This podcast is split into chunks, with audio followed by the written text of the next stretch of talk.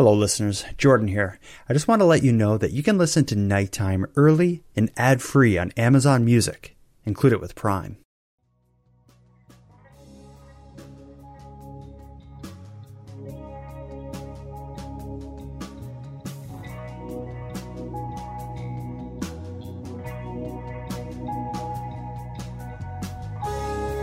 According to the police officer I spoke to, they went through a list of questions in order to ascertain whether or not she was safe and determined that she was okay to be on her own on the streets of Victoria barefoot in November, and they left her there.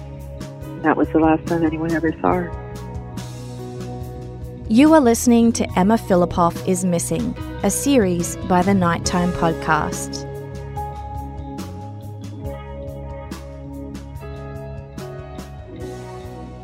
As I had explained in the prior entry of this series, we've begun a series of discussions with people who were close to Emma during various times in her life.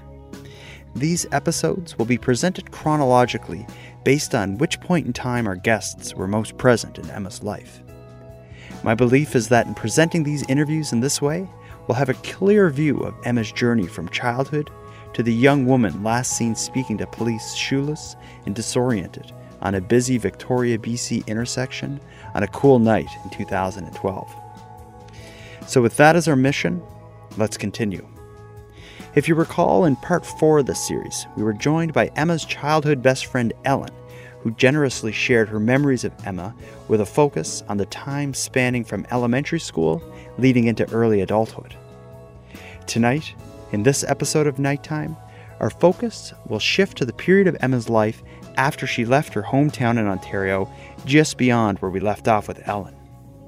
In the following discussion, we'll get a first hand look at Emma's arrival to Victoria and the time immediately following it.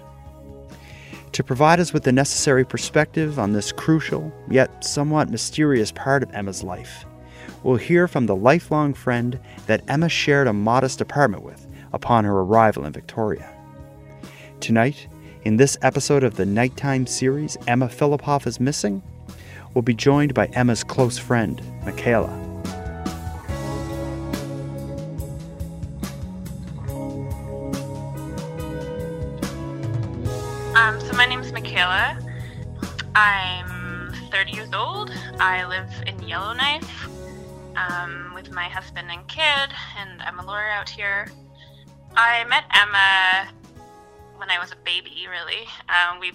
In Lanark, and our families were friends.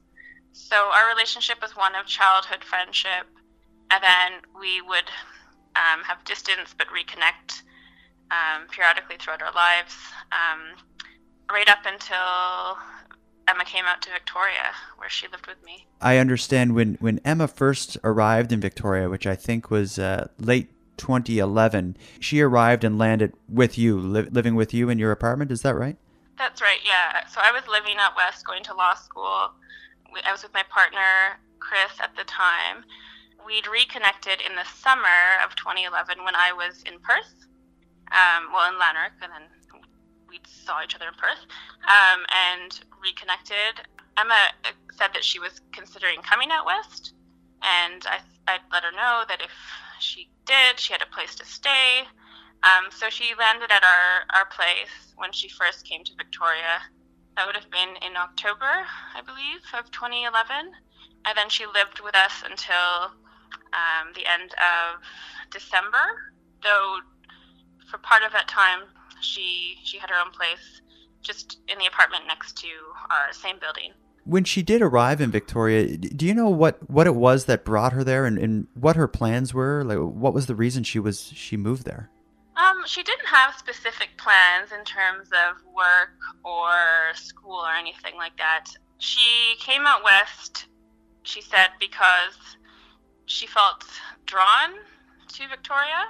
She would say that she felt it was the center of something important, some kind of change that was coming uh, she didn't really get into details. For her, I think it was just a feeling of being drawn to Victoria and there being some importance in her being there. So that was really um, why she, I think at least that's what she expressed to me as the reason why she was was coming to Victoria. Now, can you describe your, your time living with her? Like when she was there with you in Victoria, at this point, about a year prior to her, her disappearance, can you describe how she spent her time? What kind of things she was up to? Sure. Um, she spent a lot of time by herself. Um, she wanted to be outside a lot, so she would go on these really long walks, like eight hours sometimes, um, all day, even sometimes at night for many hours. And she would go by the beach. She would bring back pieces of nature. So at one point, she'd brought back so many rocks from the beach that she'd filled our table with this like elaborate, quite beautiful design. So she would just walk and walk. Um, I know that I was sort of curious about what um, what she was doing on these really long walks, and I remember um, she invited me once to come with her, and she showed me uh, that she was walking down the streets of the suburbs in Victoria and um, taking all the leaves that had been piled by folks who'd raked up their lawns that were taking all the leaves and spreading them everywhere. So she felt that she needed to sort of spread the leaves over the streets, over the sidewalks, and she explained to me that for her this was really important work that would help nature sort of regenerate, regrow. Um, didn't really make sense to me. Yeah, I mean that's how she was spending her time, and for her it was important that she do this. Did Did you have fear that that her mental health was was deteriorating, or did this just seem like creative, adventurous Emma on a just an interesting journey? I mean, for me, I was definitely concerned. Um, Emma had always been very creative. She always enjoyed being in nature, but the way that she spoke about what she was doing and sort of the way she was doing this, um, it did. She she seemed to feel compelled to do it. Like she would often talk as though it wasn't much of a choice. Um, she was completely exhausting herself, like she was barely sleeping, and um, just spending so much time walking. It really did seem, in the way that she was speaking about it, that she felt like she had to do this. Mm-hmm. So I was concerned about her. Um, I, yeah, I was trying to navigate sort of maintaining that close connection and being supportive, but also recognizing that her mental health did seem to be deteriorating. I was definitely worried about that over the years, uh, from childhood up until the point that she was living with you, now appearing to act strange, do you recall seeing a, a gradual change in Emma, or or was it more of a, a shock when she arrived and was doing this unusual stuff? I remember um, when we reconnected in Perth before she came out west.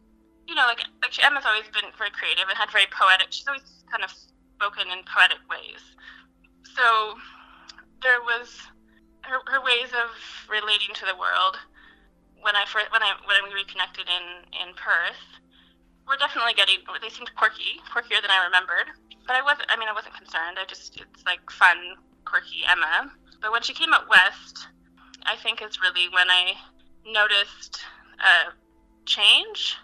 Because she, at that point some of the some of the ways that she was acting it, it didn't seem like she had she it was a choice she was making. Like i didn't think that she seemed happy to be going on these walks and to be you know spending her time like spreading these leaves. And she would often stay up all night writing. She yeah she was writing a lot of stories. And for her the way she expressed herself she was really trying to sort of figure out what significance of Victoria was and why she had to be there and what change was coming. She would often speak about a something that was going to be changing soon, um, but it was all very abstract.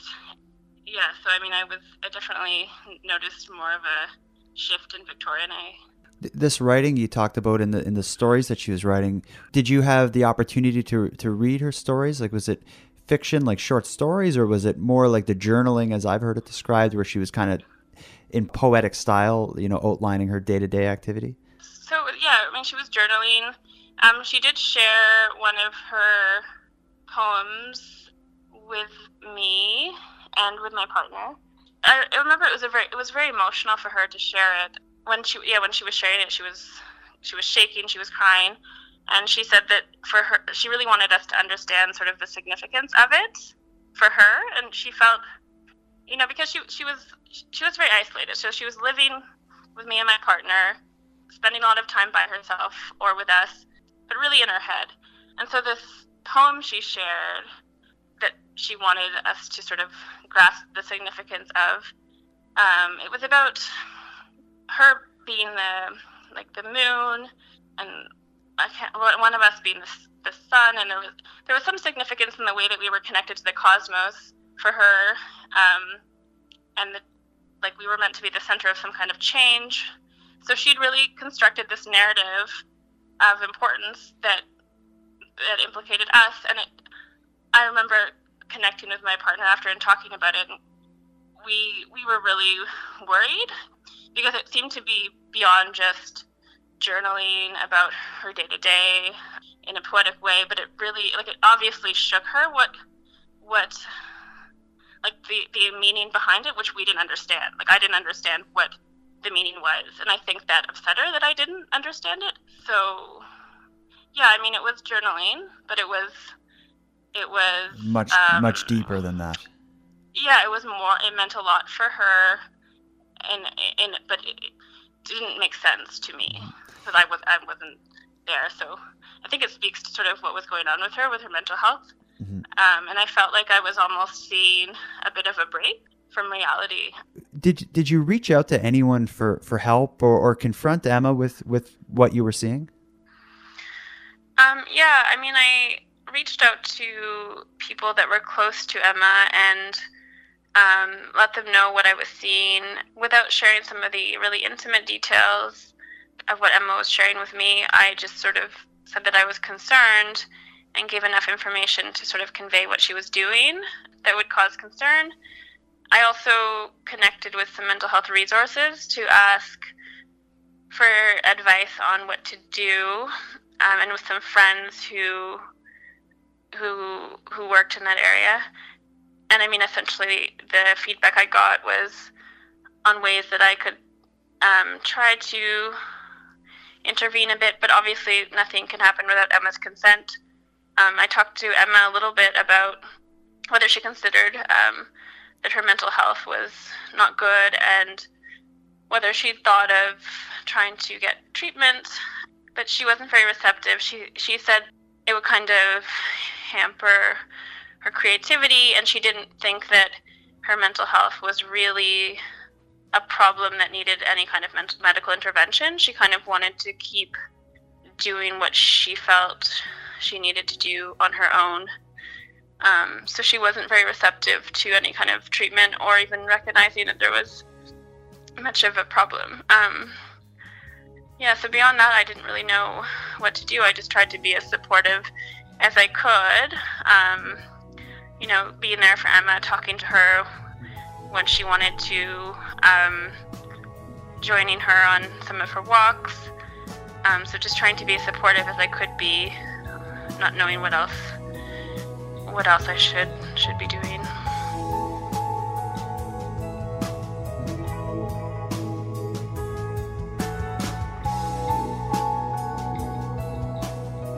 when she left your home to, to live on her own, what was the, what was the reason for that? What, why did she why did she move over with you?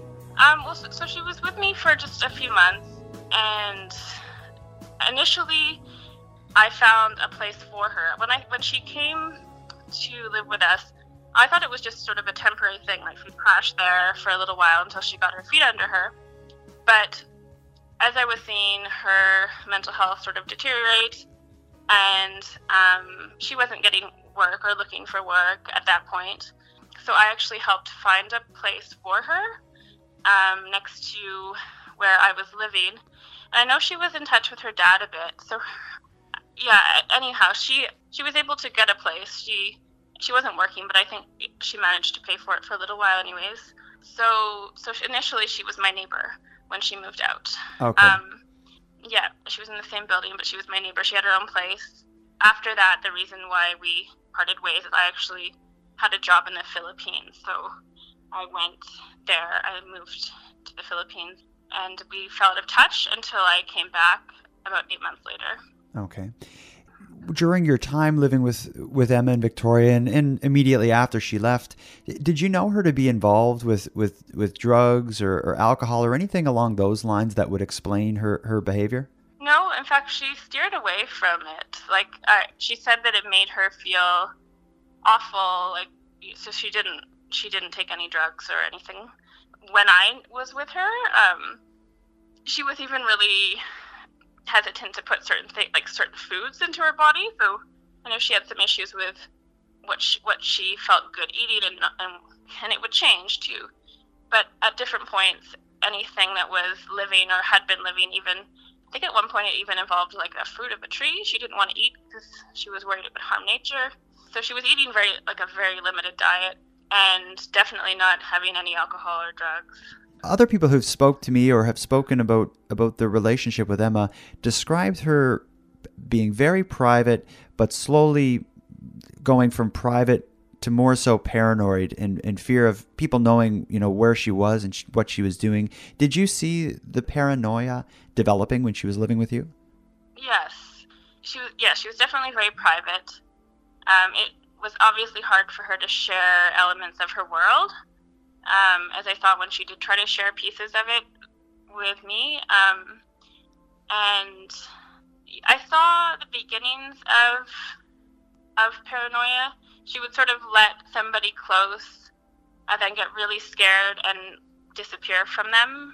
Yeah, so I saw the beginnings of that, just not feeling not feeling comfortable or safe around people okay. um, and pushing them away quickly. And when she she left from from your home, living as a neighbor, again you you left to go to the Philippines, and and I think you said you reconnected about eight months later. When when you returned to Victoria from from the Philippines and reconnected with Emma, do you know where she was living at that point? So I came back in 2012, in October 2012. Yeah, I mean, so I said we reconnected I emailed her. She she well, she initially emailed me in October.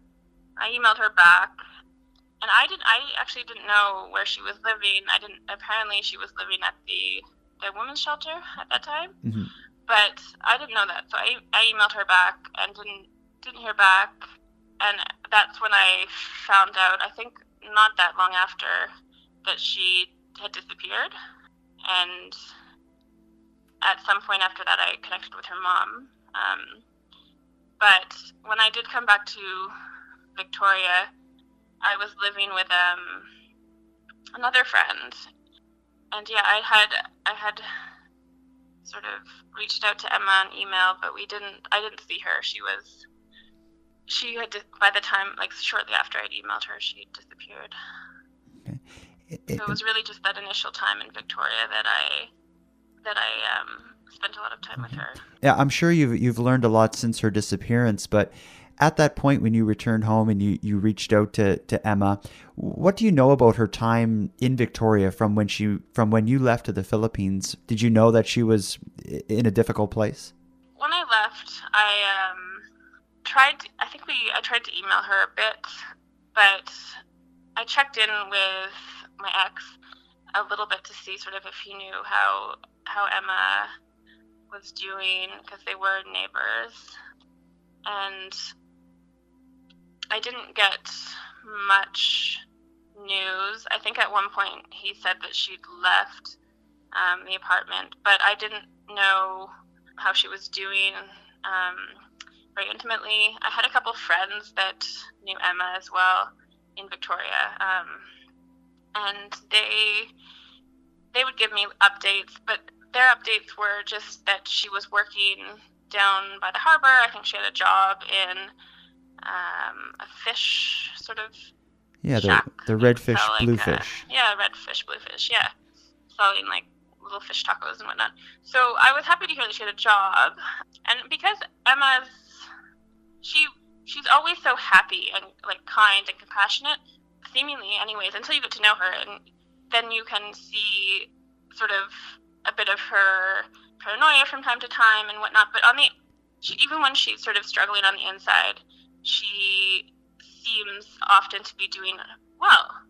And so the updates I would get was that just that she was working and that, you know, um, she seems to be doing well. And so I wasn't terribly worried. Um, yeah, that's why, I mean, when I came back, I thought everything was fine. And I was, yeah, devastated and completely shocked once I learned that she disappeared and that she'd actually been living at um, a homeless shelter. I, I thought she had housing and yeah. You didn't know it had gone that far. No, I mean she'd even went in her email to me, she seemed really good. Like her update around how she was doing didn't indicate at all that she was living in a shelter. She seemed happy in her email. Like in retrospect, I remember thinking like, like I don't know if she was reaching out without saying that she was looking for help. Like, uh, and then I started thinking after like I should have emailed her back faster, offered a place to stay, but she did seem really well. Like she, you know, she didn't convey at all what was going on with her. So I, I didn't know. I was shocked. Eh, can can you tell me, uh, if you don't mind, tell me about how you found out that she was missing? How did you get this news? I found out that she was missing. Um, how I think it was through her her mother. Um, I can't recall if it was it was through my family or her mother directly. It was kind of a bit of a blur, but it was definitely when her mother arrived that I hmm. found out. Were you involved in the, in uh, in Shelley's search for Emma when when Shelley was in Victoria doing that?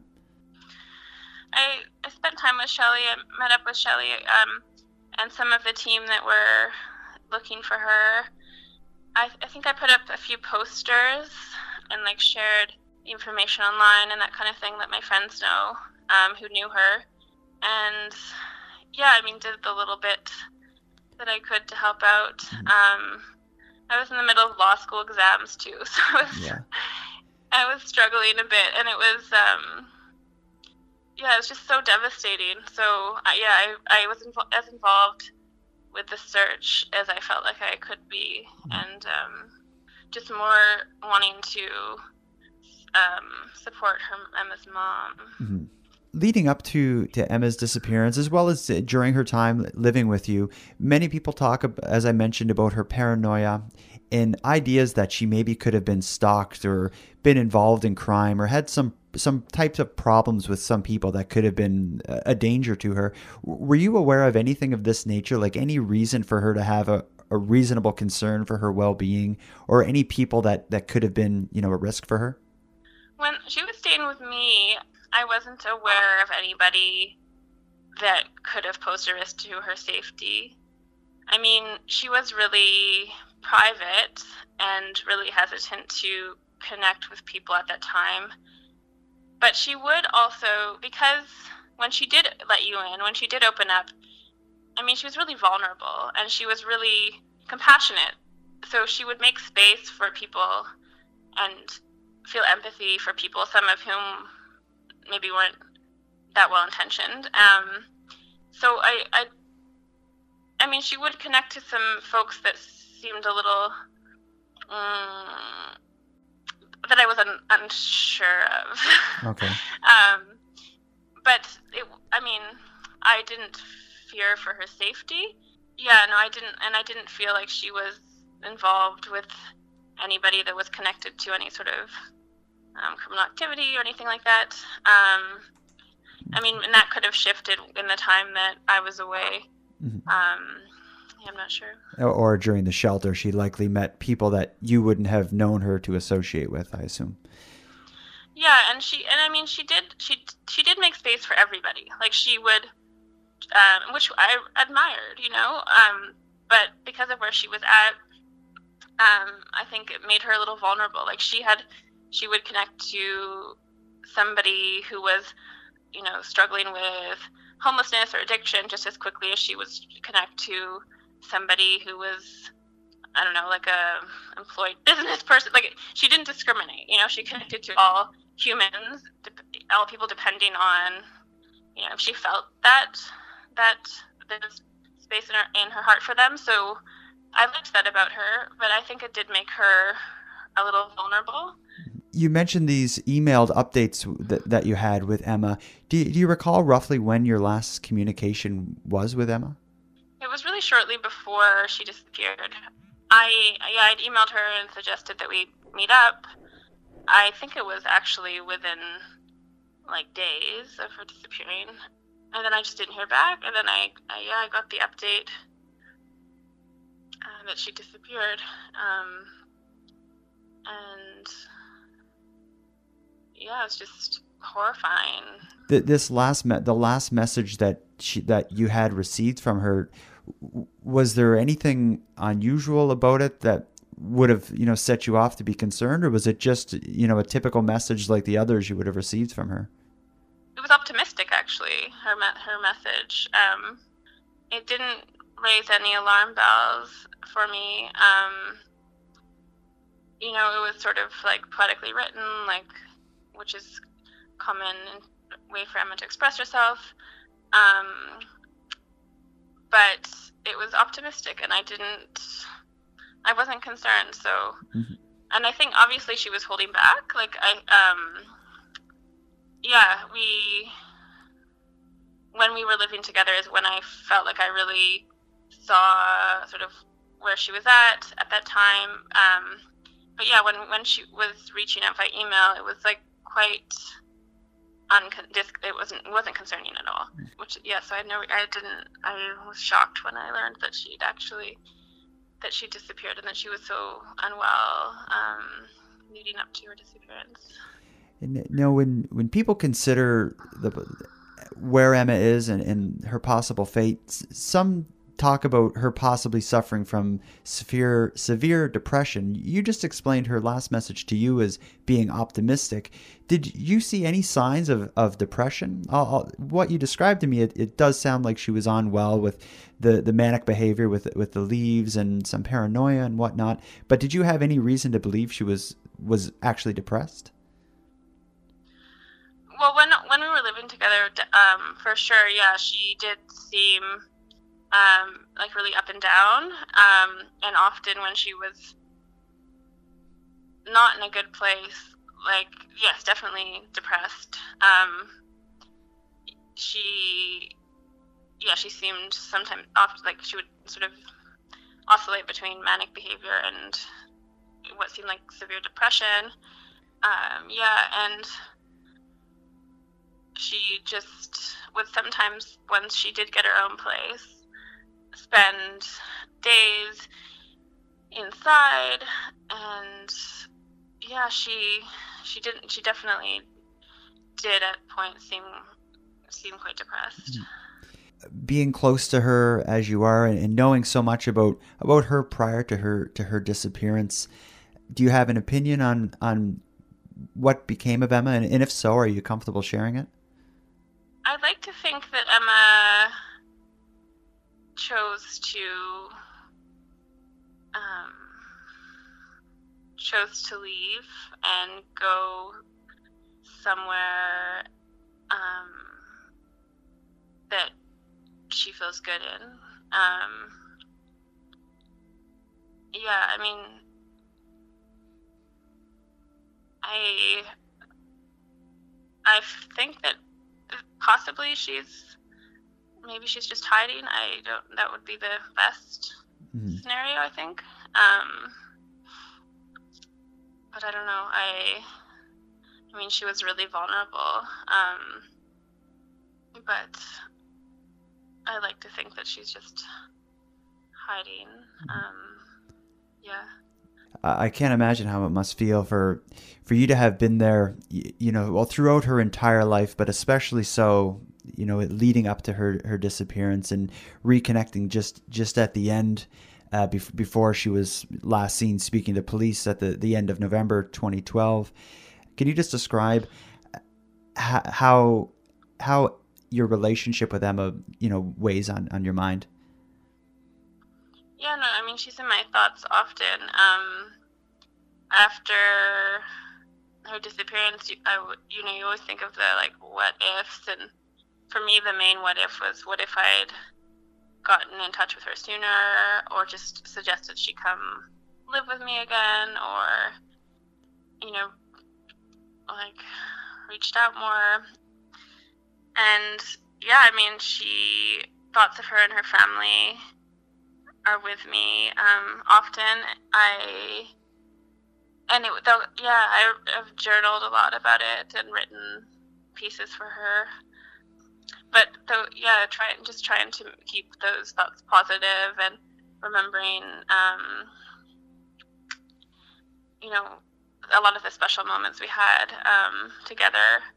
Um, when we were living together, we, you know, we did have a lot of fun. We um, we painted together often. Um, she's so just trying to remember the like really fun, creative parts of her and all, and keep the positive thoughts of Emma alive, and not just yeah. I mean, it's but it's of course it's awful. It's awful what her what her family's going through. So that is unavoidably part of the um, the narrative and the the remembering. But okay, um, now, is there anything else you'd, you'd like to share about Emma be- before we finish up?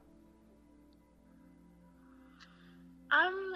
Yeah. I mean, Emma's just a really unique, special person. Like you, you, you. I've really never met anybody else like Emma. Um, she's very talented. Anything she does, you know, an amazing artist, an amazing writer, amazing photographer. She cook. You know, she's she's somebody who really loves life and is just very creative. So she brings a lot of joy to people that she connects with. Um, yeah, she's a very she's a very special person.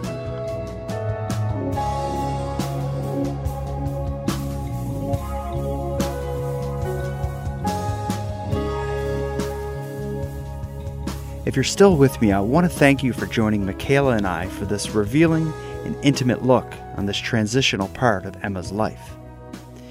Considering the memories Mikaela shared, I can't help but notice what appears to be an increase in Emma's eccentric behavior, specifically the unusual night walks. When considering how we heard Ellen and Julian describe her, the Emma that arrived in Victoria and lived with Mikaela seems to be slightly more consumed by something. I'm certainly not qualified to speculate what, but it seems like she was burdened in some way. We'll continue following this narrative in the upcoming episode of the series. When the series returns, we're going to hear from someone who lived with an altogether different version of Emma.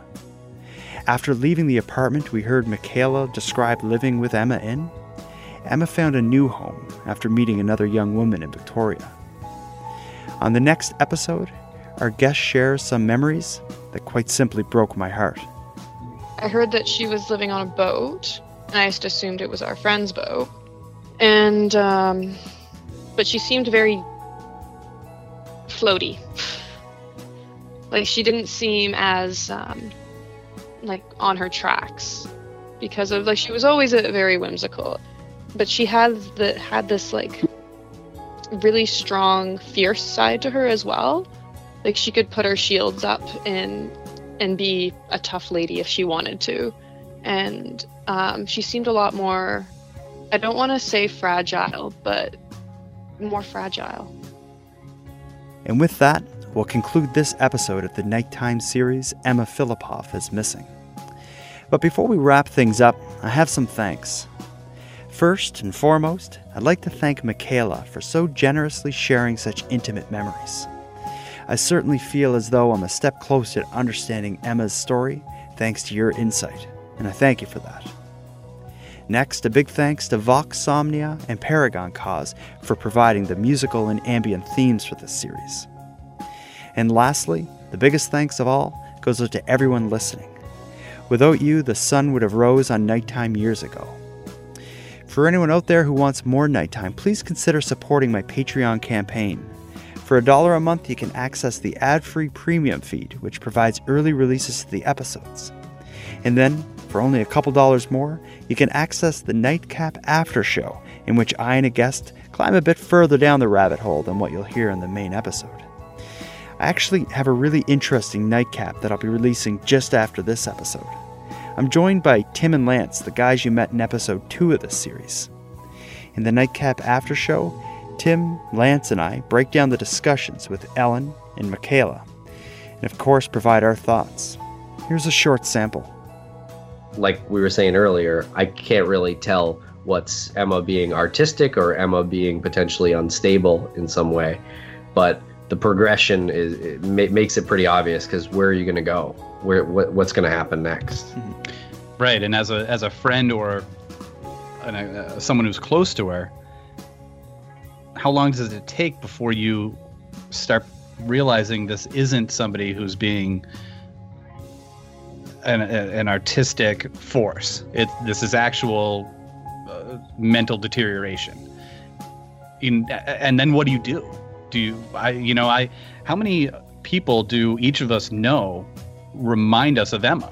Tim and I have a mutual friend who lives on the West Coast that I mean there's many times where I could probably say uh, he's, he's peculiar. He does peculiar things, but I would never say I would never say that he's got a, a, mental deterioration happening. I think that he has ideas that he sometimes can't communicate because they're a little bit bigger than than what's out there right now.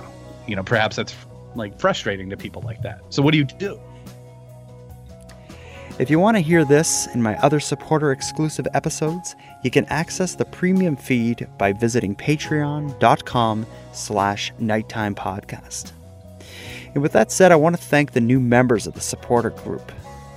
Angelina, Jason, Patrick, and Heather Wilson, thank you for your generous support. And for anyone else who'd like to support the show but can't help financially, you can give me a big hand by telling your friends about me and by leaving a positive review on Apple Podcasts or equivalent. If any of you listening want to stay up to date with my activities on and off the show, follow me on Facebook, Twitter, and Instagram. I use the handle at NighttimePod. If you have any story ideas or want to give feedback on the show, I'd love to hear from you at nighttimepodcast at gmail.com. Now, until next time, take care of each other, hug your loved ones tight, and contact me on social media and let me know your theory on Emma Fillipoff's disappearance. The Nighttime Podcast is written, hosted, and produced by Jordan Bonaparte. Copyright Jordan Bonaparte. Somebody somewhere knows something. She didn't just disappear, she couldn't just vanish. Somebody has to know something, Jordan. Somebody has to know something.